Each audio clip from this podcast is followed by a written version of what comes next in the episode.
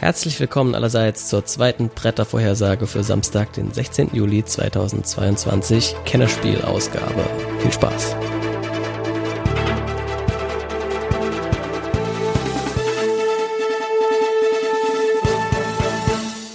Guten Morgen oder Abend oder Mittag, wo auch immer und wann auch immer ihr uns gerade zuhört. Ich bin Fabian und bei mir ist wie immer mein lieber Freund Jacques. Ja, herzlich willkommen zu unserer Brettervorhersage, zweiten Sonderfolge. Heute wollen wir uns mit den Kennerspielen des Jahres beschäftigen. Auch da haben wir dieses Jahr 3 Nominierte zur Verfügung. Und diese wollen wir heute ein bisschen besprechen. Ja, genau. Wir haben die alle gut durchgetestet, würde ich sagen. In verschiedenen Besetzungen und auf verschiedenen Medien sogar. Und dann würde ich vorschlagen, wir beginnen direkt mal mit dem ersten Titel, nämlich Dune Imperium.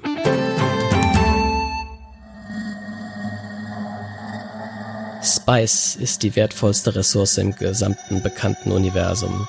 Es kommt jedoch nur auf dem rauen Wüstenplaneten Arrakis, auch bekannt als Dune, vor, und die großen Häuser des Imperiums kämpfen erbittert um die Kontrolle über das Spice. Mehrere Fraktionen streben danach, ihre Position im Kampf um das Spice und die Macht zu festigen. Die regierenden Ratsmitglieder des Landrats, die Handelsorganisation Mafia mit ihrer unersättlichen Profitgier, die weitsichtigen Bene Gesserit, die Raumgilde mit ihrem Monopol auf Reisen durch den Faltraum und zu guter Letzt die Fremen mit ihren zähen Wüstenkriegern. Nicht einmal der Imperator selbst kann sich ihren Machtkämpfen entziehen. Ein Krieg scheint unvermeidbar und sein Ausgang ungewiss. Nur eines ist sicher: Wer das Spice kontrolliert, kontrolliert das Universum.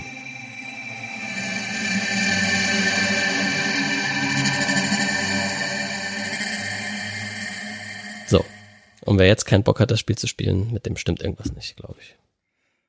Ja, da kommt man direkt richtig gut in Stimmung für Dune. Also da fühlt man sich zurückversetzt in den Film oder in das Buch, wo auch immer man seine Erfahrungen mit Dune schon gesammelt hat im Vorhinein. Aber ich habe auf jeden Fall Bock bekommen. Ja, ich finde auch, das Spiel macht das sehr gut, einen thematisch eben in Buch oder Film reinzuwerfen. Ich hatte also auf jeden Fall Lust, mich überhaupt mehr mit Dune jetzt zu beschäftigen. Eigentlich mehr Lust nach dem Spiel als nach dem Film. Ja, und gleichzeitig ist es auch noch ein tolles Spiel. Also nicht nur irgendwie geiles Thema außenrum, sondern auch noch ein tolles Spiel. Wir werden mal kurz erklären, wie das Spiel so ungefähr abläuft. Wir gehen dabei nicht jede Regel im Detail durch jetzt bei den Kennerspielen, weil das einfach ein bisschen zu weit führen würde für so einen Podcast wie den hier. Aber einen groben Überblick geben wir natürlich trotzdem über das Spiel für alle, die es noch nicht gespielt haben oder bei denen es vielleicht schon ein bisschen länger her ist. Das zentrale Element oder die zentrale Mechanik bei Dune ist eine Kombination aus Deckbuilding und Worker Placement. Man hat von Anfang an ein Startdeck aus 10 Karten und 2 Arbeiter. Und wenn man an der Reihe ist, dann spielt man immer einen Arbeiter aus, auf ein Arbeiterfeld seiner Wahl und dazu eine Karte von der Hand. Diese Karte muss dann aber das Symbol aufweisen, das dem Arbeiterfeld, zu dem man gehen will, entspricht. Also es gibt verschiedene Bereiche auf dem Brett und je nach Bereich braucht man da eben ein anderes Symbol. Das macht man dann reihum, bis man eben zweimal dran war normalerweise und dann eben keine Arbeiter mehr hat. Später kann man noch einen dritten Arbeiter eventuell freischalten. Aber jedenfalls, wenn alle Arbeiter eingesetzt sind oder man aus irgendwelchen anderen Gründen seinen Zug, sozusagen seine Runde beenden möchte, dann macht man, wenn man wieder drankommt, die zweite Art von Aktion, nämlich die Aufdeckaktion. Die besteht darin, dass ich dann meine restlichen Handkarten, die ich also nicht zusammen mit Arbeitern ausgespielt habe, sondern noch übrig habe, aufdecke und dann eine zweite Art von Aktion ausführe. Denn beide auf den Karten sind immer 2 verschiedene Aktionen, entweder die, die ich ausführe, wenn ich sie mit einem Arbeiter ausspiele, oder die, die ich eben ausführe, wenn ich sie am Ende aufdecke. Diese Aufdeckaktionen sind meistens einfach, dass man so in einer bestimmten Währung, ich glaube, die heißt Einfluss, eben ein paar Einflusspunkte bekommt, mit denen man sich dann neue Karten fürs Deck kaufen kann. So diese klassische Deckbuilding-Mechanik. Teilweise eben aber auch noch andere Bonusaktionen oder Bonusressourcen, die man so kriegen kann. Das machen dann alle Spieler und dann, wenn jeder quasi fertig ist, ist die Runde vorbei Und dann wird am Ende der Runde immer ein Konflikt ausgetragen. Denn es gibt einen Bereich auf dem Spielfeld, in den kann man Truppen schicken, über eben Arbeiter platzieren oder Kartenaktionen. Und immer am Ende der Runde wird dort Krieg geführt. Nach einem einfachen Area Majority. Also wer die meisten Truppen dort hat, gewinnt den Konflikt. Wer die zweitmeisten hat, ist Zweiter und so weiter. Und mit diesen Konflikten kann man immer einen am Anfang der Runde aufgedeckten Preis gewinnen. Das können Siegpunkte sein, das können Ressourcen sein oder und Sonstiges. Und dann beginnt die zweite Runde. Man hat sich langsam nach und nach eben das Deck verbessert, bekommt coolere Karten, mit denen man coolere Sachen machen kann und muss dann Siegpunkte sammeln. Und diese Siegpunkte sammelt man eben entweder über das Gewinnen von Konflikten oder über das Kaufen von bestimmten Karten, die Siegpunkte bringen, oder indem man in einem der vier Häuser, die im Intro ja gerade schon erwähnt wurden, an Einfluss gewinnt, indem man dort auf solchen Leisten langsam aufsteigt. Dort kann man jeweils eben dann auch noch Punkte gewinnen. Und wer als erstes 10 Punkte erreicht, der löst, wenn man diese 10 Punkte am Ende der Runde noch hat, denn man kann diese Einfluss-Siegpunkte bei den Häusern auch wieder verlieren. Aber wenn am Ende der Runde jemand 10 oder mehr Siegpunkte hat, wird das Finale getriggert. Und im Finale spielt man nochmal eine besondere zweite Art von Karten aus, die sogenannten Intrigenkarten, die man während des Spiels auch gewinnen kann über verschiedene Worker-Placement-Aktionen oder Kartenaktionen. Und mit denen kann man unter anderem eben auch noch Endsiegpunktbedingungen kriegen. Wenn man dann eine bestimmte Bedingung erfüllt, bekommt man nochmal einen extra Siegpunkt oder 2. Und dann hat irgendwer gewonnen am Schluss. Und das ist jetzt so ganz kurz zusammengefasst, wie das Spiel läuft. Es ist natürlich ein bisschen komplexer als das, aber ja, ich glaube, es wird ungefähr klar, um was es geht. Und jetzt würde ich sagen, reden wir mal darüber, wie es uns gefallen hat. Ja, sehr gerne. Ich würde vielleicht noch 1, 2 Sachen ergänzen, einfach weil sie für mich irgendwie so vom Spielprinzip, um es zu verstehen, super sind. Also ich finde, was das Spiel halt hat, das hatte ich jetzt, glaube ich, beim ersten Mal spielen gar nicht wirklich so verstanden, aber es hat dieses Race-Element, also es ist, das Ende des Spiels wird eingeläutet, wenn ein Spieler oder eine Spielerin 10 Punkte, also 10 Siegpunkte erreicht hat, dann gibt es die Finalrunde. Das heißt, es ist schon irgendwo das Ziel, schnell diese 10 Punkte zu bekommen. Und dementsprechend hat es schon theoretisch so ein bisschen einen Race-Charakter. Es ist jetzt kein Spiel, was man schnell spielt, so sollte man es nicht verstehen, aber es ist schon, alle Spieler versuchen möglichst schnell diese Punkte zu bekommen und der Weg dorthin ist natürlich jedes Mal unterschiedlich oder kann je nach Strategie total variieren, aber die Siegpunkte sind natürlich in jedem Spiel irgendwo das entscheidende Element. Das zweite, wie das Spiel vorbeigehen kann, ich weiß nicht, ob das schon gesagt hat, ist es im Prinzip, wenn die Konfliktkarten, die sind beschränkt. Also es gibt etwa, ich weiß gar nicht, 10, glaube ich, ja. 10 Konfliktkarten pro Runde. Die sind auch nicht in jeder Runde gleich. Und jede Runde wird eine dieser Konfliktkarten gespielt. Das heißt, das Spiel hat auch eine zweite Endmöglichkeit, wenn man in der Zeit keine 10 Siegpunkte erreicht hat, ist das Spiel vorbei, wenn alle Konfliktkarten gespielt sind. Das ist jetzt bei uns noch nie vorgekommen, dass das die Siegbedingung war. Ich weiß nicht, ob es vielleicht in einem Zweispielerspiel, das könnte sein, dass es dazu kommt, aber auch da ist es, glaube ich, unwahrscheinlich. Bei mir in einer der Runden ist es tatsächlich einmal vorgekommen. Ah ja, okay. Ja. Genau, das stimmt, das hatte ich noch vergessen. Ja, aber genau, also es ist im Prinzip ein Rennspiel, wie du sagst, aber es fühlt sich nicht wie ein Rennspiel an. Also nicht jetzt, man fühlt sich nicht, als würde man ein Rennen machen. Man macht natürlich ein Rennen auf Siegpunkte, aber ja, ist eher so wie bei sowas wie Siedler von Catan oder so. Da geht's ja auch drum, wer zuerst die Siegpunkte hat. Also so ein Rennen nach Siegpunkten quasi. Ja, aber wie hat's dir denn sonst so gefallen, Jacques? Ja, du hast es ja in der Einleitung schon ein klein bisschen was dazu gesagt. Also was mir in dem Spiel unheimlich gut gefallen hat, ist einfach schon das Design. Also man fühlt sich in die Welt versetzt, die Charaktere spielen mit. Ich glaube, im ersten Spiel hatte ich tatsächlich Atreides gespielt und dachte so, oh cool, den Charakter habe ich jetzt irgendwie ein Jahr nicht gesehen. Das ist einer der Hauptcharaktere im Buch und im Film. Und ja, das Spiel ist schön designt. Also die Karten sind meines Erachtens alle gut. Du hast einen Charakter, mit dem du dich auch ein bisschen identifizieren kannst, der eine Sonderfähigkeit hat. Sowas gefällt mir schon immer, also weil ich einfach dieses Rollenspielmäßige, auch wenn man jetzt natürlich nicht irgendwie als Paul Atreides imitiert, finde ich das aber eine tolle Sache, dass ich irgendwie einen eigenen Charakter hat und der kann was anderes wie deiner. So, der gibt dir eventuell ein bisschen die Möglichkeit, deine Strategie anzupassen.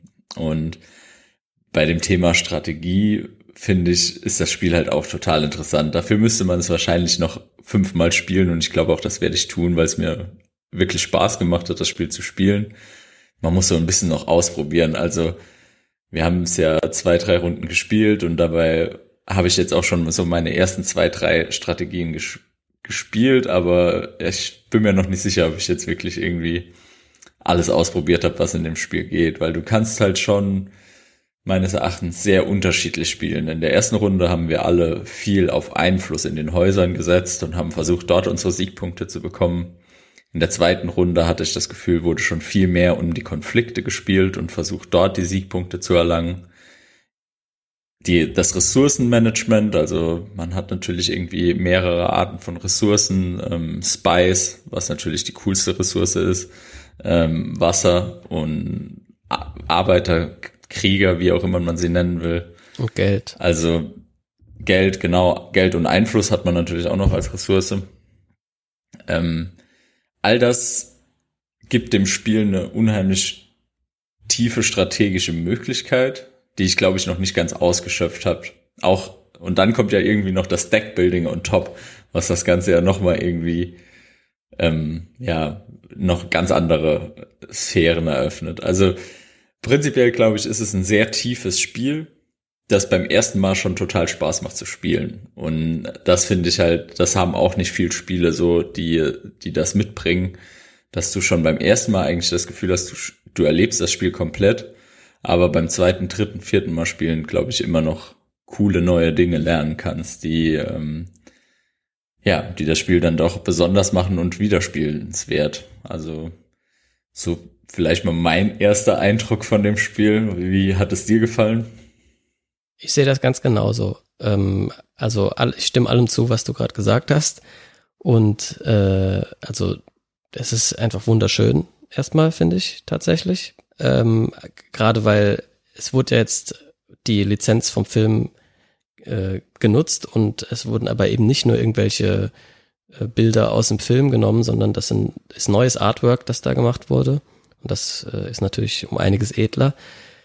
Und dann, ja, das vom Gameplay, wie du gesagt hast, es ist sehr variabel, glaube ich. Also jede Partie wird anders laufen. Man kann verschiedene Strategien ausprobieren. Ich habe letztes Mal zum Beispiel noch eine, die du gerade nicht genannt hast, gesagt. Und zwar habe ich versucht, über das Spice muss fließen Karten zu gehen. Also Karten, die man sich in sein Deck kaufen kann, die eigentlich eher schlecht sind. Also so als Karte selber, aber sie bringen halt immer einen Siegpunkt. Damit konnte ich leider noch nicht gewinnen, aber es reizt mich, das noch ein bisschen auszuprobieren und vielleicht irgendwann zu schaffen. Und was wir noch gar nicht angesprochen haben, ist, dass es eben bei dem Spiel relativ viel verdeckte Information gibt. Einerseits dadurch, dass jeder sein eigenes Deck hat, aus dem er Karten nachzieht und man weiß halt nicht, was hat der andere gerade so auf der Hand. Aber darüber hinaus und noch viel schlimmer sozusagen ist, dass man sich nach und nach eben diese Intrigenkarten beschaffen kann. Und die haben nicht nur die von uns vorhin schon angesprochenen Endwertungsboni, sondern es gibt auch Intrigenkarten, die man im Konflikt einsetzen kann und Intrigenkarten, die man in seinen normalen Spielzügen einsetzen kann. Und dadurch kommt eben ganz viel Unberechenbares in dieses Spiel rein. Was normalerweise wird mir das gar nicht so gefallen, weil das so ein bisschen random irgendwie klingt erstmal. Im ersten Moment dachte ich mir, das ist doch dumm, diese blöden Intrigenkarten, die kann man überhaupt nicht einschätzen. Aber das ist genau das Geile an diesem Spiel, was es eben auch noch direkt nochmal 3-mal thematischer macht. Weil in Dune geht's eben um Intrigen und um Geheimpläne und um Überraschungsattacken und solche Geschichten. Und das wird über diese Intrigenkarten so geil ins Spiel rein implementiert, dass das ist mein Lieblingselement. Am Anfang stand ich dem am skeptischsten gegenüber, aber das ist, ohne die Intrigenkarten wäre Dune nur, also dann wäre es ein ganz okayes Spiel wahrscheinlich, aber die heben es einfach auf ein komplett anderes Level.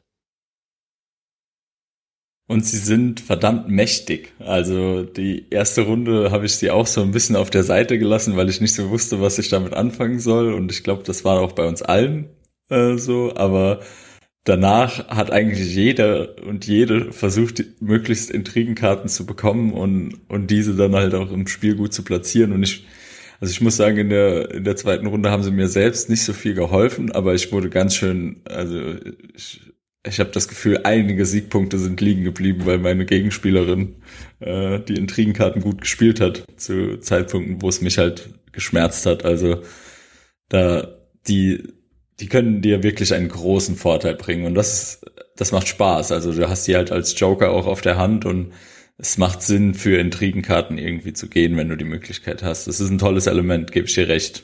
Und es führt dann vor allem, wenn man im Konflikt sich befindet, eben so noch so eine Art, fast schon so eine Art Pokerrunde ein. Weil dann kann man ja reihum Intrigenkarten spielen und dann wird der Startspieler gefragt, okay, so sehen jetzt im Moment die Kräfteverhältnisse aus beim Konflikt. Spielst du noch eine Karte? Und sagt der vielleicht erstmal, nö. Dann spielt aber der zweite Spieler eine Karte und kriegt plötzlich noch 4 Stärkepunkte dazu. Und dann ist der dritte Spieler dran und spielt vielleicht erstmal keine. Dann spielt der erste noch wieder doch noch eine Art Intrigenkarte jetzt, weil er ja auf die von dem zweiten kontern muss und so muss man sich dann gegenseitig noch so überbieten und weiß nicht, was hat der andere noch in der Hinterhand und es ist einfach geil. Also ja, das macht richtig Bock. Was anderes, wo auch nochmal irgendwie das Thema gut getroffen wird, finde ich auch tatsächlich bei den Ressourcen direkt. Also das Spice kann man theoretisch auf 3 Feldern im Spiel abbauen und kann dadurch dann Spice bekommen. Und wenn die Spieler und die Spielerinnen es in einer Runde nicht abbauen, dann ist in der nächsten Runde mehr dort auf diesem Feld. Also in der nächsten Runde lohnt es sich dann extra auf dieses Feld zu gehen. Um Spice abzubauen, muss ich im Prinzip Wasser haben, was ich irgendwie thematisch auch ganz cool finde. Also ich muss mich irgendwie mit den Fremen halten, prinzipiell so in meiner Vorstellung, um an die Spice-Vorräte zu kommen. Und ich kann auf der anderen Seite Spice gegen Geld tauschen, weil es natürlich das teuerste Produkt ist, was es quasi gibt. Und also man hat das Gefühl, die Ressourcen wurden in dem Spiel thematisch gut aufgearbeitet. Sie passen irgendwie in das Motto vom Spiel und in die Welt vom Spiel und das finde ich halt auch mega cool, dass man sich da so dass man das so eingebaut hat, dass das von der Mechanik zu der Thematik passt. Also das ist, finde ich, hat mir gut gefallen. Ja, so kann man, glaube ich, abschließend festhalten, es ist sowohl mechanisch als auch thematisch komplett rund, das Spiel, und macht deswegen wahrscheinlich einfach mega Spaß. Sehe ich ganz genauso. Hat einen tollen Charakter, dieses Spiel. Okay, dann springen wir doch direkt mal zu Spiel 2, nämlich Living Forest.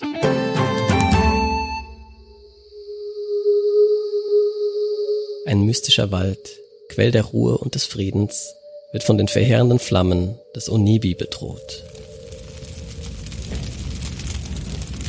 In Living Forest schlüpfen die Spielenden in die Rollen der Naturgeister Frühling, Sommer, Herbst und Winter und wollen den Wald beschützen, indem sie die Flammen löschen, Bäume pflanzen oder den Wächter des Waldes erwecken.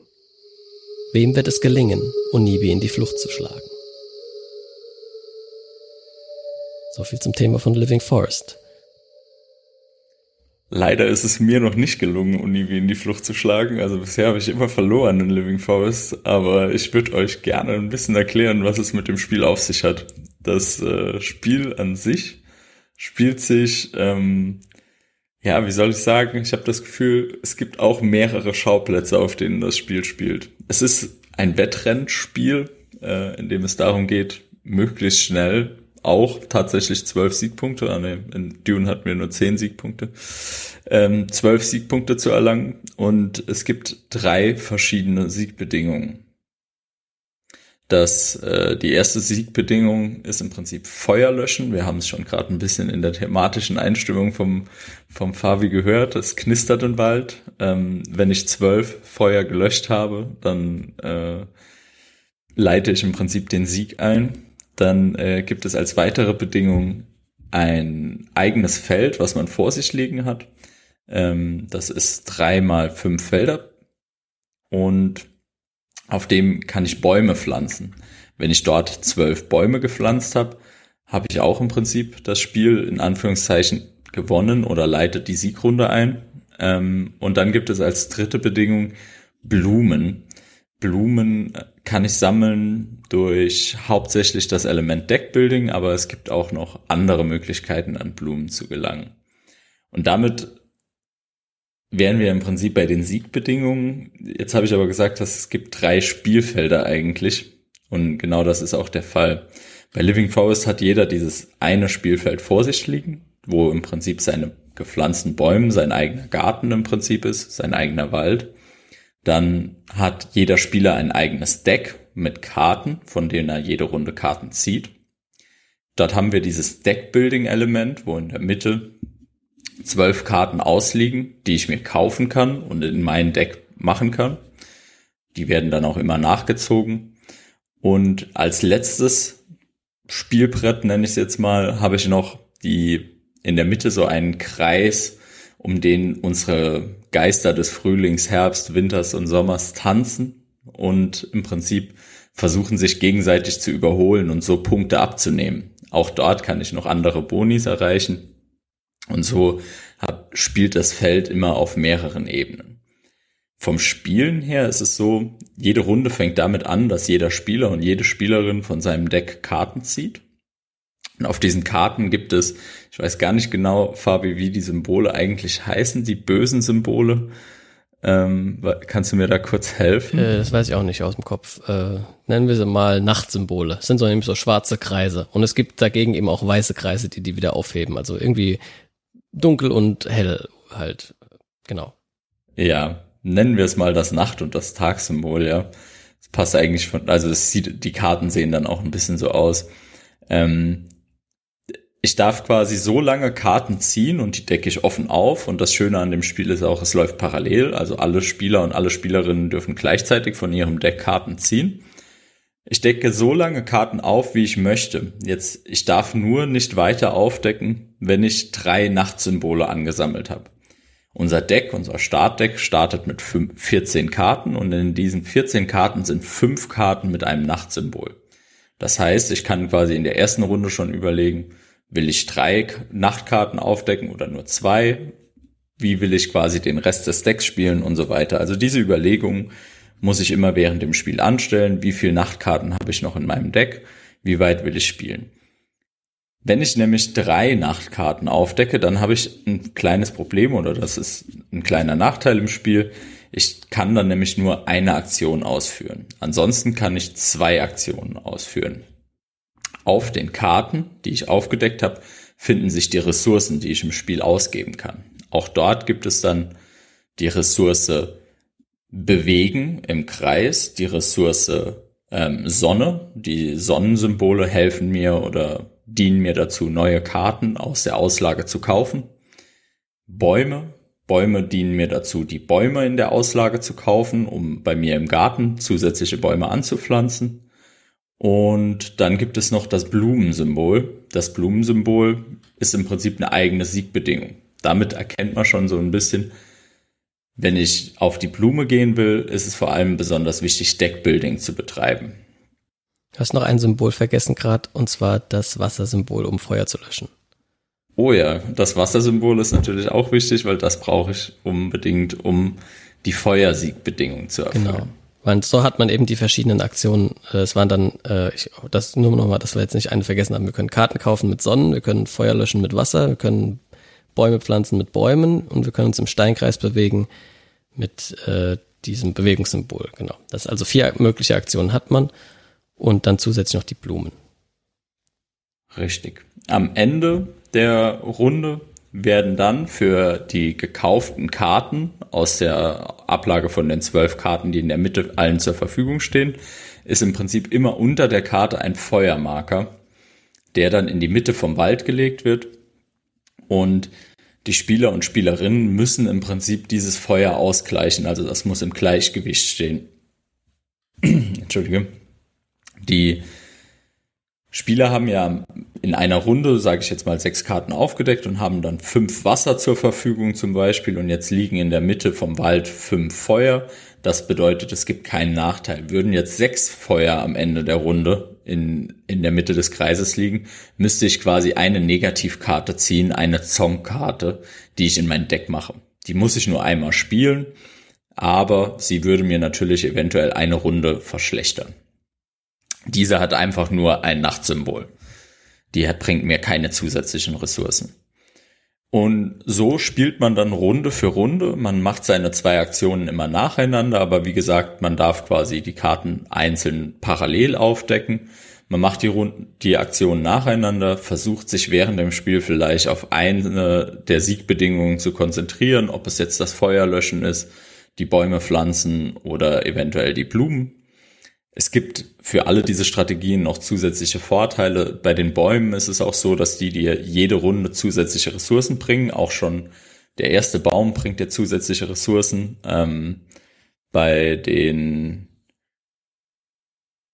Karten ist es natürlich so, dass die dir auch die ganze Zeit bessere Ressourcen geben. Also wenn du da Deckbuilding betreibst, kannst du dir mächtigere Karten kaufen. Also die haben mehrere Klassen, die Karten, und so spielt man dann Runde für Runde und versucht halt als erster 12 von seiner Siegbedingung zu bekommen. Aber ich denke, ein wichtiges Element, was man vielleicht noch erwähnen sollte, ist, ich kann diese Negativkarten, die Nachtkarten kann ich ausgleichen mit, ich glaube, Magiefragmente nennen sie sich im Spiel. Diese Magiefragmente kann ich zum Beispiel auf dem Steinkreis bekommen. Wenn ich dort auf einem Feld lande, wo man Magiefragmente bekommt, dann kann ich mir die dort holen. Ich kann die mir theoretisch auch, glaube ich, wenn ich es richtig verstanden habe, einfach mit einer Aktion holen. Ja. Fabi, da richtig? Ja, korrekt. Genau. Und ich bekomme auf meinem Garten, wenn ich dort an gewissen Feldern Bäume pflanze, bekomme ich dort einmalige Bonis. Auch dort kann ich noch diese Magiefragmente bekommen. Und die erlauben es mir, wenn ich eine Nachtkarte ziehe aus meinem Deck, dass ich die weglege. Das ist vor allem interessant. Das ist immer interessant, weil ich dann natürlich viel mehr Karten ziehen kann und mehr Ressourcen in der Runde zur Verfügung habe, um auch diese Ressourcen auszugeben. Es ist aber auch dann vor allem nochmal interessant, wenn ich versuche, die Blumensiegbedingung zu spielen, weil ich dann viel mehr Karten aufdecken kann und so auch die Möglichkeit habe, viel mehr Blumen aufzudecken. Nichtsdestotrotz ist es auch in allen anderen Strategien natürlich super hilfreich.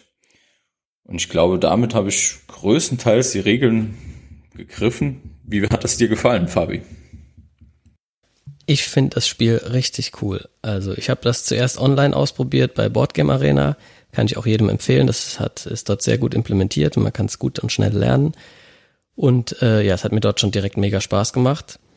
Und dann habe ich es aber auch ein paar Tage später direkt in echt ausprobieren können. Und da macht es nochmal viel mehr Spaß, weil es auch wieder einfach wirklich schön ist, das Spiel. Also die Karten sind schön illustriert. Das sind halt alles so Fantasy-mäßig angehauchte Tiere im Wald und dann hat man diese Boards sind einfach schön, die kleinen Geister, Standees, die man da hat, sind toll, die Bäumeplättchen, also alles ist einfach rund und schön in dem Spiel und es macht Spaß, das Zeug anzufassen und da rumzuschieben und die Karten aufzudecken und so.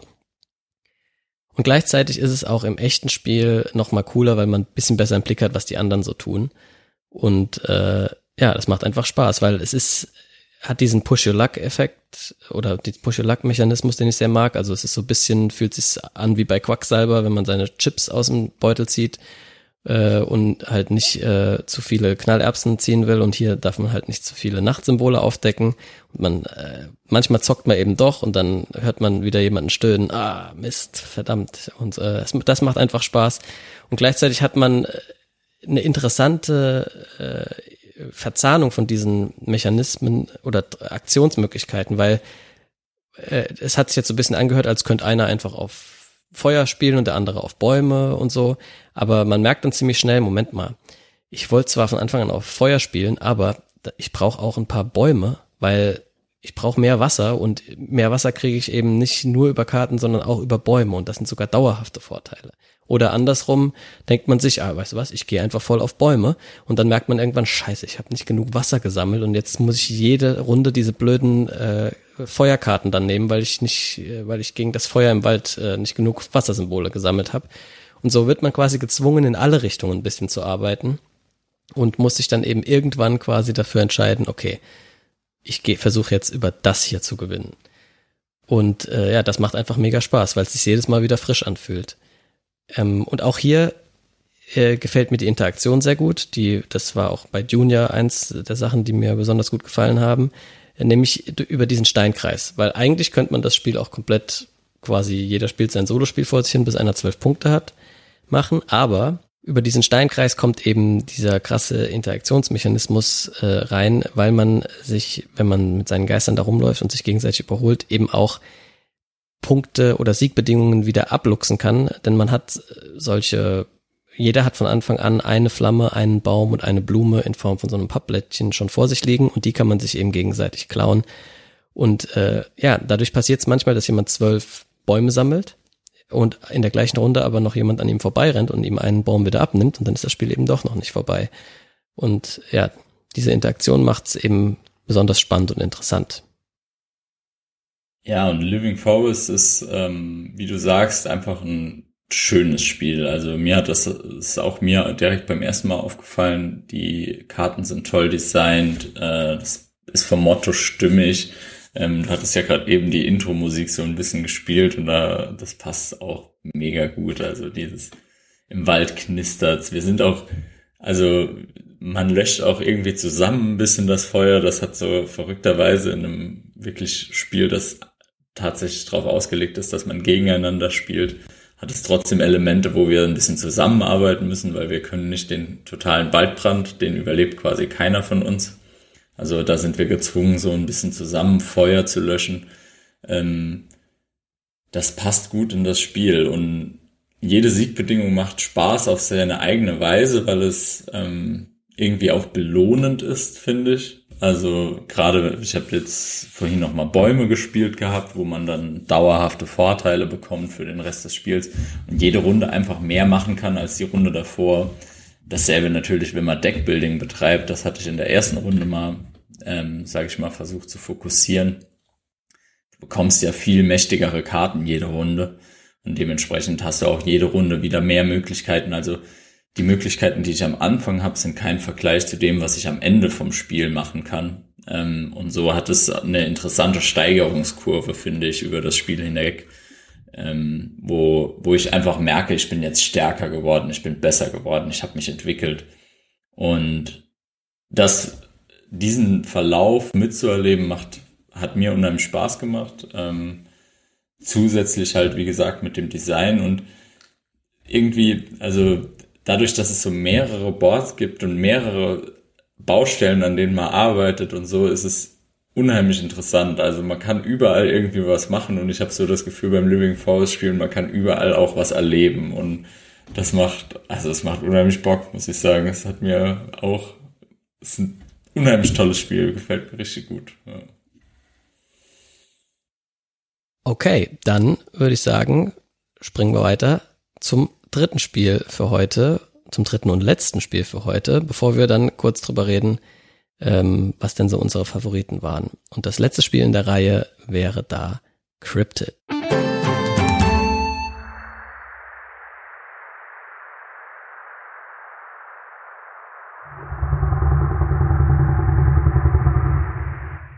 Seeschlangen, Yetis, der Bigfoot.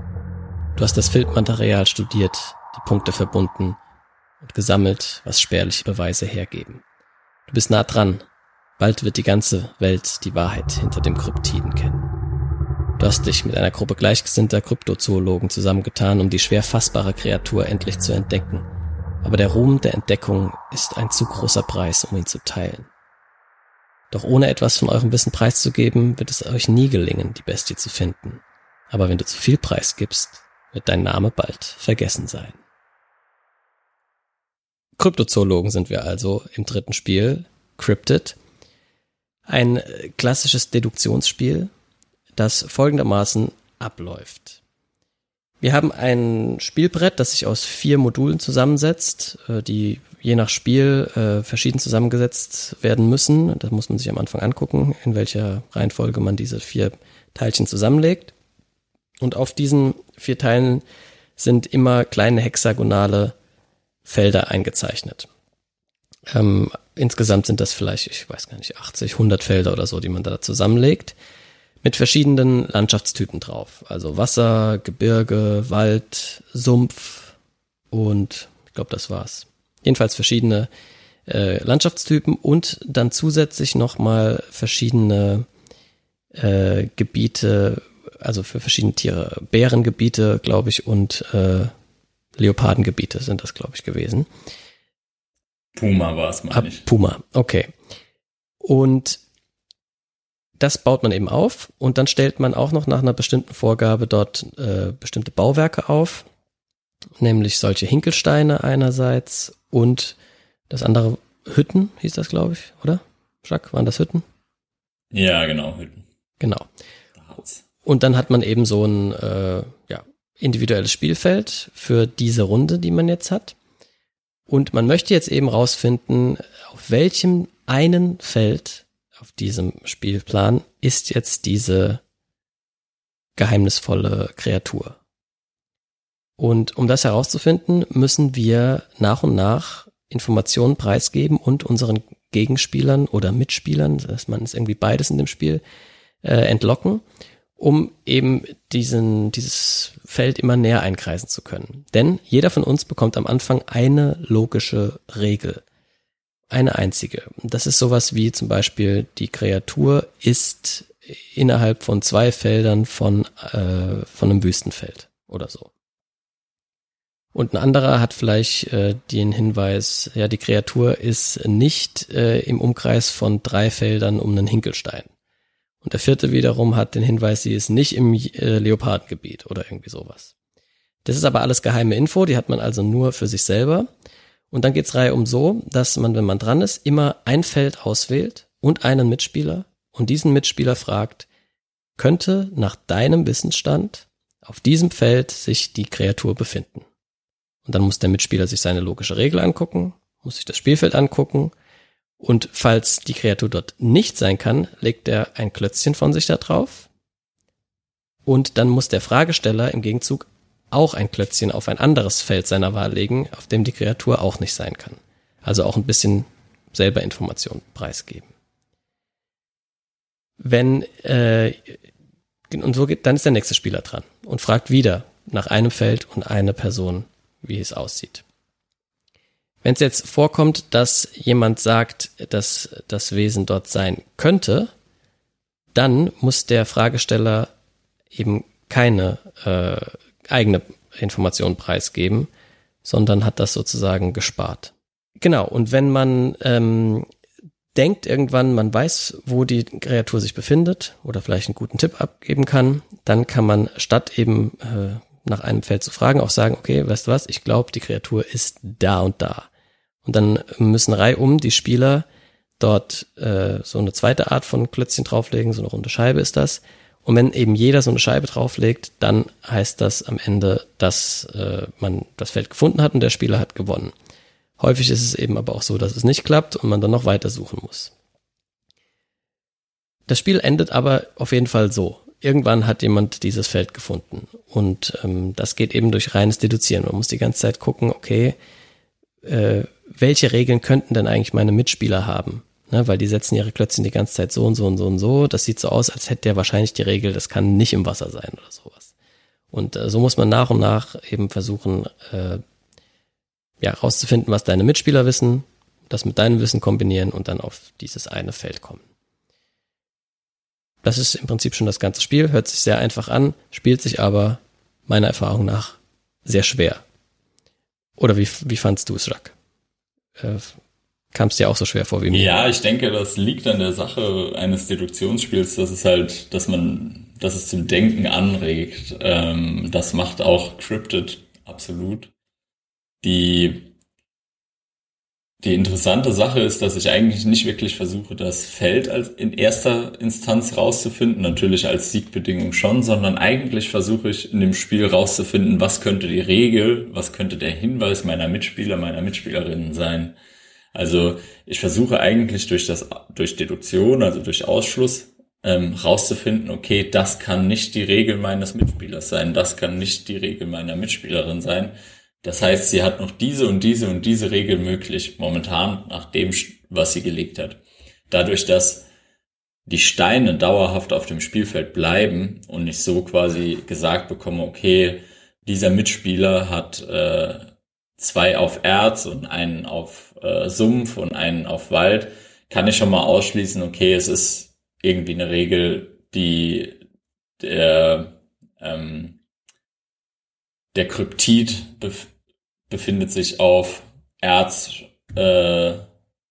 Sumpf oder Wald. Also dadurch kann ich direkt schon relativ viele Regeln ausgrenzen und versuche so am Ende, sage ich mal, die Mitspieler und Mitspielerinnen auf 1, 2, vielleicht 3 Regeln, die noch möglich sind, zu reduzieren, und dann traue ich mich quasi, einen Guess zu machen. Und genau so ist es aber auch als eigener Spieler. Also wenn ich selbst, immer wenn ich einen Mitspieler oder eine Mitspielerin frage, könnte er da sein, und die oder er es beantworten mit Nein, muss ich ja auch eine Information preisgeben, um die ich nicht gefragt wurde. Das heißt, in dem Moment muss ich natürlich auch clevere Entscheidungen stellen, muss die Fragen quasi kennen, die Hinweise kennen, die mir möglich sind, und so nicht viele Regeln ausschließen mit dem, den ich setze. Also ich muss natürlich versuchen, meine Informationen möglichst lange verdeckt zu halten, so dass die Mitspieler es nicht checken. Und ja, es ist ein Spiel, bei dem man viel denkt, bei dem man also so wie wir es gespielt haben, jetzt nicht viel redet, außer diese Fragen, die man halt stellt mit ist es dort?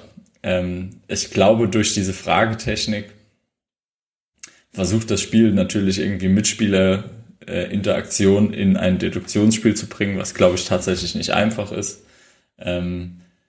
Schafft das auch, muss man sagen, aber es ist natürlich nicht vergleichbar mit anderen Spielen, bei denen man doch durchaus einfach mehr miteinander interagiert und mehr miteinander redet. Nichtsdestotrotz finde ich es ein total gelungenes Spiel, was ich bei dem Spiel schön fand. Was mir gut gefallen hat, war auch wieder so von der Materialwahl. Also das Spiel kommt eigentlich mit wenig Material aus, mit diesen 4 Kartenteilen. Kann ich aber unheimlich viel eigenständige Spiele bauen. Dadurch, dass ich die ein bisschen anders lege, dadurch, dass ich die Hinkelsteine und die Hütten auf dem Spielfeld verteile, habe ich unzählige Möglichkeiten, andere Spiele zu spielen. Also jedes Spiel ist anders, auch wenn ich eigentlich nur irgendwie, ich will jetzt keine mathematischen Aussagen zu diesem Spiel treffen, weil ich glaube, jeder Mathematiker, der das Spiel spielt, würde mich hassen, aber es sind wahrscheinlich irgendwie 20 verschiedene Möglichkeiten, wie ich diese 4 Kartenteile, die doppelt bedruckt sind, legen kann. Aber ich habe trotzdem ganz, ganz viele Spielmöglichkeiten. Und was ich auch cool fand, jeder Spieler und jede Spielerin bekommen quasi dieses Hinweisheft in einer anderen Farbe, also ich bin jetzt Alpha, du bist Beta, unsere Mitspielerin ist Gamma und Delta, und sie bekommen quasi das Alpha-Beta-Heft oder das Alpha-Heft, das Beta-Heft bekommt ein Mitspieler und so weiter. Und er hat sein eigenes Heft mit seinem Hinweis, wo er das dann findet, und auf der Rückseite hat er auch nochmal alle Regeln aufgezählt. Und auch das fand ich eine coole Idee, wie ich quasi das mit den Hinweisen gut lösen kann, dass ich quasi aus meinem eigenen Heft spiele. Es hat mir prinzipiell Spaß gemacht, das Spiel zu spielen, auch wenn es für mich kein Spiel ist, was ich einen Abend lang spielen will, weil es mir dann einfach zu anstrengend wird und ich das Gefühl habe, aber ich glaube, das liegt auch einfach an Deduktionsspielen. Man fühlt sich in der Gruppe dann immer so ein bisschen auf dem Präsentierteller. Das wird mir dann nach 1, 2, 3 Runden wird mir das ein bisschen anstrengend, so. Schaffe ich das schnell genug zu lösen? Ich habe dann auch irgendwie keine Lust, den Regeln mehr alle zu folgen, weil es einfach vom Spielen her, es verlangt viel kognitiv meines Erachtens. Und es ist eine reine Einzelleistung, und das ist irgendwie, es macht Spaß, es ist gut durchdacht, und ich glaube, wer Deduktionsspiele mag, findet in Cryptid ein unheimlich gutes Spiel. Mir hat es auch Spaß gemacht, aber es ist jetzt nicht unbedingt das Spiel, was ich sage, yay, das will ich am liebsten direkt nochmal spielen. Also. Ja, da grätsch ich vielleicht gerade mal rein, weil das ist so mein Stichwort. Bei mir ist es nämlich tatsächlich wirklich absolut kein Spiel, bei dem ich yay sagen würde. Ich habe ehrlich gesagt nicht so viel Spaß gehabt bei dem Spiel und das wundert mich, weil ich mag eigentlich Deduktionsspiele. Aber irgendwas an dem Spiel hat mich gestört und zwar vielleicht, also wir haben ja ziemlich schnell alle angefangen, uns selber so ein Tabellen da aufzuzeichnen und versucht da irgendwie die Infos, die wir schon haben, reinzuschreiben und haben uns dann auch gefragt, warum das nicht vom Spiel mitgeliefert wird. So ein Spreadsheet einfach, in dem man sich seine Informationen notieren kann. Weil ohne sowas wird's wirklich schwer. Und ich glaube, das ist genau das Ding. Das Spiel will das gar nicht, dass man das so komplett analytisch macht, sondern das soll halt irgendwie ein bisschen lockerer sein. Man soll sich ein bisschen mehr so gegenseitig ausfragen und dann irgendwann kommt man halt irgendwie drauf. Und das... Also vielleicht würden mir da jetzt andere Leute widersprechen, aber mir der Deduktionsteil daran ist viel zu schwierig dafür, dass man eben nicht so komplett analytisch von vornherein daran geht. Also und das hat mich irgendwie komplett rausgebracht, also oder nie reingebracht ins Spiel, weil ich mich die ganze Zeit gefragt habe, wie soll man denn das rausfinden können, ohne sich so dass man sich das halt alles aufschreibt oder irgendwo abhakt. Und warum wird das nicht mitgeliefert? Es gibt so Sachen von Fans natürlich im Internet, das kann man sich ausdrucken, aber selbst mit den Tabellen, die wir dann hatten, war es irgendwie trotzdem nicht so spaßig, also keine Ahnung. Und dann kommt noch dazu, unsere erste Partie ist direkt in die Hose gegangen, weil das Spiel eben sehr anfällig ist für Fehler, weil es muss nur ein Mitspieler irgendwann seinen Hinweis, den er hat, mal falsch interpretieren oder auch 2-3-mal falsch interpretieren und das Spiel ist direkt kaputt. Das ist so ein gängiger Kritikpunkt an dem Spiel, den wir auch direkt erlebt haben. Deswegen, also es, ja, für mich war das absoluter Fail, das Spiel tatsächlich. Ich weiß nicht, vielleicht habe ich es auch falsch gespielt oder habe falsche Erwartungen an das Spiel gehabt, aber ich will es ehrlich gesagt nicht nochmal spielen. Es gibt andere Deduktionsspiele, die mir da besser gefallen. Zum Beispiel The Search for Planet X, also die Suche nach Planet X, die übrigens auch, glaube ich, wenn ich das richtig auf dem Schirm habe, hätte nominiert werden können und die das 1000-mal besser macht. Ich weiß nicht, warum das nicht nominiert wurde. Vielleicht, weil man da eine App dazu benutzen muss und das der Jury nicht gefallen hat, keine Ahnung. Aber ich finde, das ist das 10-mal bessere Deduktionsspiel und zwar für beide Arten von Leuten, die das gern machen und die das vielleicht nicht so oft und so gern machen, weil man ja, es ist einfach leichter zu verstehen und das Puzzle ist trotzdem genauso interessant. Ja, deswegen, also ich will jetzt auch nicht so sehr darauf rumreiten, weil vielleicht hätte ich dem Spiel auch noch 2-3 Partien mehr Chance geben müssen, aber ich hatte so gar keine Lust mehr nach den ersten 2 Partien und für mich ist das irgendwie durch. Ja, was für mich ein kleiner, schöner Funfact, um Cryptid jetzt nicht ganz schlecht in Erinnerung zu behalten für uns ist, dass ich mich vorher noch nie damit beschäftigt habe, was eigentlich Kryptozoologie ist und dass es tatsächlich Leute gibt, die das machen und das sind so Leute, die quasi nach Bigfoot und Ähnlichem suchen. Es gibt in der Kryptozoologie noch, manchmal wird es auch die Kryptobiologie bezeichnet. Es gibt auch noch das Unterthema der Drakotonologie, also es gibt welche, die sich mit Wasserkryptoiden und Seeungeheudern beschäftigen. Also Loch Ness ist so ein typisches kryptozoologisches Wesen oder der Yeti. Und es wird in der Wissenschaft wohl eher als Pseudowissenschaft anerkannt. Also es ist jetzt nicht so eine richtige Wissenschaft, aber es gibt einfach schon Leute, die das machen. Und das finde ich, ich glaube, ich hätte nie angefangen, nach Kryptozoologie zu googeln, hätte ich nicht irgendwann mal Cryptid gespielt.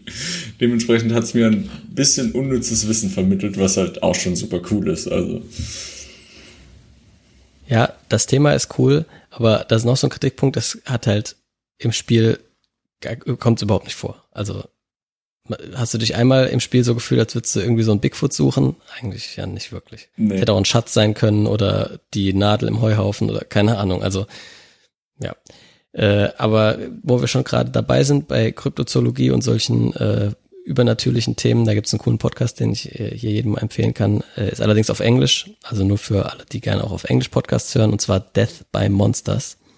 Das ist auch von drei eigentlich Brettspielern, die This Game is Broken machen, den Podcast, und die haben eben als Nebenprojekt, weil sie das auch als Hobby haben, vor allem der eine von denen, so einen Podcast über alle möglichen unnatürlichen, unerklärbaren Fälle gestartet, wo auch ab und zu mal kryptozoologisches Zeugs vorkommt. Und dann reden die darüber, welche Theorien es gibt und was am wahrscheinlichsten ist und so weiter. Sehr unterhaltsam, kann ich jedem empfehlen. Okay, gut, aber das war unser Fazit zu Cryptid. Bei mir nicht ganz so geil angekommen, bei Jacques okay. Und dann würde ich sagen, kommen wir jetzt zu einem abschließenden Fazit zu allen drei Spielen und was so unsere Favoriten sind. Wir machen das genau wie letztes Mal. Wir machen beide eine Top 3 aus den Spielen und danach, also persönliche Top 3, und danach geben wir noch einen Tipp ab, was denn wohl Kennerspiel des Jahres tatsächlich werden wird. Ich beginne mal diesmal mit meiner Top 3. Das ist jetzt für jeden wahrscheinlich schon nämlich leicht zu erraten. Das wäre natürlich Cryptid, weil ich einfach, also ich glaube, es hätte viele Spiele gegeben, die hätten es mehr verdient gehabt, fürs Kennerspiel nominiert worden zu sein. Und deswegen ist das bei mir nur Nummer 3. Ja, ich glaube, aus dem Podcast hört man auch raus, auch bei mir ist Cryptid Platz 3. Es hat vielleicht auch einfach nicht wieder mal meine Art von Spiel, aber bei den anderen Spielen hatte ich deutlich mehr Spaß. Das ist einfach so. Dementsprechend ganz klar Cryptid Platz 3. Bei Nummer 2 wird es dann wirklich schon schwieriger. Also unter dem Gesichtspunkt jetzt persönliche Top 3 würde ich jetzt auf Platz 2 Living Forest setzen. Da komme ich dann später vielleicht nochmal genauer drauf, was ich damit jetzt gemeint habe. Aber Top 2 für mich Living Forest. Ich glaube, hätte ich in Living Forest schon einmal gewonnen und hätte den Triumph des Sieges schon mal gekostet, dann würde ich Living Forest auf die 1 setzen, aber so muss ich auch sagen, ist es bei mir die 2 und dementsprechend macht Dune bei mir den ersten Platz in den persönlichen Favoriten, aber auch von mir dann gleich nochmal ein bisschen. Ja, mein Platz 1 ist natürlich auch Dune.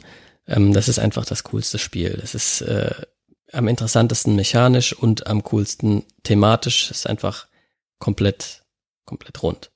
Und ich möchte hier kurz nochmal was zu Cryptid sagen. Fällt mir nämlich gerade ein, ich habe ja sogar eine von unseren Runden gewonnen. Also nicht so, dass ich das jetzt nur scheiß finde, weil ich da das nicht hingekriegt habe oder halt nur verloren habe. Nee, ich habe sogar eine Runde gewonnen und dachte dann aber so, ach ja, aber irgendwie hat das trotzdem keinen Spaß gemacht. Ja. Aber vielleicht geht's anderen Leuten da ja anders. Offensichtlich geht's anderen Leuten da ja anders. Trotzdem, gegen Dune stinkt das meilenweit ab, meiner Meinung nach. Ja, ist auch bei mir so, Dune hat mich viel mehr gecatcht. Dune hat mir einfach viel mehr Spaß gemacht. Aber auch, weil, also bei mir war es nicht so, dass das Spiel mich jetzt mehr gehypt hat für das Thema als der Film. Der Film letztes Jahr, es war, glaube ich, aber auch so ein bisschen persönlich. Es war bei mir nochmal der erste Kinobesuch seit Corona, wo ich nochmal mit zwei Freunden, weil ich eine Freundin besuchen in Leipzig, und wir haben gesagt, ja, lass ins Kino gehen, was kommt, und dann ist Dune gelaufen und wir waren da drin und es war so laut. Ich habe das erste Mal irgendwie, glaube ich, seit Jahren nochmal so laut einen Film geschaut, weil es halt einfach, ja, Kinoerlebnis und das Sound war halt irgendwie 1,5 Jahre nicht. Und das Soundediting in dem Film ist einfach auch saugeil, weil die haben ja diese Stimmenfähigkeit da, also der Paul oder wie er heißt und seine Mutter, und das klingt halt so geil, wenn die irgendwie dann so Befehle geben, was weiß ich, genau. Töte deinen Kollegen und binde mich los, und das klingt halt einfach nur ultra cool. Es war zwischendrin im Film mir fast ein bisschen zu laut sogar, aber ich wollte eigentlich nur sagen, Dune hat mich letztes Jahr total auf den Dune-Hype gebracht, der Film, und dementsprechend hatte ich mega Bock, das Spiel zu spielen, und das Spiel hat in vollen Zügen weitergemacht. Das ist ein richtig geiles Spiel. Wir hatten geile Matches, wie wir das Spiel gespielt haben, und ja, es hebt mich nochmal in diese Welt zurück. Ich habe Bock, Spice abzubauen. Ich habe Bock, mit den Femen zu chillen. Und ja, es war... Ich bin Feuer und Flamme für Dune das Spiel. Bleibt auf jeden Fall in der Sammlung. Und Living Forest ist auch mega cool. Das kann man auch in so vielen Gruppen spielen. Cryptid habe ich schon verkauft. Deswegen, ja, ist das für mich eine leichte Entscheidung gewesen. Aber jetzt zur entscheidenden Frage. Was wird denn Kennerspiel des Jahres? Und wir sagen das mal wieder gleichzeitig, würde ich sagen. Ich zähle von 3 runter und dann sagen wir, was wir denken. 3, 2, 1, Living Forest. Ja. Aha, guck mal da. Das war ich mir jetzt nämlich nicht sicher, ob wir das gleich sehen. Okay. Aber ich glaube schon, du hast es, glaube ich, gerade schon eins der wichtigen Argumente gebracht, warum ich denke, Living Forest macht es. Man kann es in vielen Gruppen spielen und es bietet sich für unterschiedlichste Abende an. Zusätzlich finde ich, auch wenn es das Kennerspiel ist, ist es eigentlich ein schnelles, flottes Spiel, was so locker flocker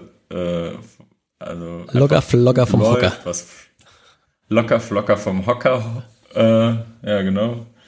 Und es flutscht einfach. Also das Spiel spielt sich irgendwie wie so ein bisschen von alleine und es macht mega Spaß. Zusätzlich hat es eine totale Tiefe. Ja, Pegasus hat ja selbst auf die Box, wenn ich das richtig in Erinnerung habe, auch Familienspiel geschrieben. Also es ist wirklich hart an der Grenze zum Familienspiel. Es ist halt, man muss am Anfang ein paar Regeln lernen, aber dann ist das eigentlich ein wirklich simples Spiel. Dementsprechend haben ja auch viele gesagt, das ist doch eigentlich kein Kennerspiel. Das ist da in der Kategorie falsch, aber für das, wie die Jury das Kennerspiel und diesen Preis einordnet, denke ich, ist es eben doch genau das Richtige. Das ist für Leute, die sich schon ein paar Mal das Spiel des Jahres gekauft haben und jetzt denken, okay, was weiß ich, Cold Express und Camel Up und Azul fanden wir richtig cool, jetzt mal ein bisschen was Schwierigeres. Und dann ist das genau der richtige Schritt, wie das auch schon bei Quacksalber der Fall war oder bei Seven Wonders. Das sind alles so Sachen, die nicht besonders schwer sind, aber eben jemanden, der vielleicht seit 10 Jahren nicht gespielt hat und dann mal wieder ein Spiel des Jahres kaufen will, im ersten Moment zu viele Regeln sind. Aber genau, deswegen, und Dune ist das bessere Spiel für mich. Das macht viel mehr Spaß und das ist auch nochmal auf einem ganz anderen Level, was so die Genialität des Designs angeht, finde ich. Aber es ist halt einfach zu schwer, glaube ich. Wenn einer Azul und Cold Express gespielt hat und dem knallst du dann Dune vor, am besten noch allein zu Hause mit seinen 2 Kindern, um das mal auszuprobieren, dann kann das eben überfordernd werden. Ne? Da muss man schon ein paar Kennerspiele gespielt haben, bevor man sich an Dune alleine rantrauen könnte. Ja, ich gebe dir da total recht und Dune ist halt auch einfach dieses, ich spiele das nicht mal schnell eine Stunde, sondern ich baue das auf, ich spiele da auf jeden Fall 2 Stunden dran an diesem Spiel und dementsprechend ist es, ja, es ist ein größerer Titel. Auf der anderen Seite, warum Living Forest für mich in der Kennerspiel des Jahres Rubrik mitspielt, ist ganz klar vom Setup, also das Spiel ist, also auch da ist, würde ich sagen, die Box ist nicht riesig und nicht mega heavy, aber das Setup vom Spiel und das ganze Management von allen Teilen, die ich so während dem Spiel managen muss, das ist nicht ganz simpel. Also das ist nicht, ich habe ein Spielbrett und ich ziehe meine Figuren, sondern ich habe Karten, ich habe meinen eigenen Garten, ich habe Feuer, das ich legen muss. Ich muss unheimlich viel tracken. Also und das macht es für mich von den Regeln her, passt es in ein Kennerspiel und ist vielleicht ein Tick zu kompliziert für so die normale Spiel des Jahres-Rubrik. Und deswegen passt für mich da gut rein. Und ich finde es schön, dass es drin ist. Und ich denke, ja, ich glaube, es ist auch der Favorit meines Erachtens, weil es trotzdem ein super gutes Spiel ist, das uns auch, also da müssen wir schon ehrlich sein, auch mega Spaß gemacht hat zu spielen, weil es einfach auch gut ist. Auf jeden Fall. Also die hätten es beide verdient, und wir können uns überraschen lassen. Wir hoffen also beide einfach nur, dass es nicht Cryptid wird, sozusagen. Ja, genau. Genau, aber wir werden ja dann... Das wäre ein Downer, wenn wir in Berlin sind. Genau, das wollte ich auch gerade sagen. Wir werden ja dann live dabei sein und können dann in entweder Tränen oder Jubelschreie ausbrechen auf der Verleihung. Und wie gesagt, wir sind auch auf der BerlinCon. Vielleicht sieht man sich da. Wir werden auch auf den Spielenächten da zugegen sein. Also haltet mal ein Auge offen für uns und sprecht uns gerne an. Vielleicht können wir ja ein Spiel des Jahres zusammenspielen. Wer weiß. Bis dahin wünschen wir euch wie immer viel Spaß beim Spielen und natürlich gut Brett. Gut Brett.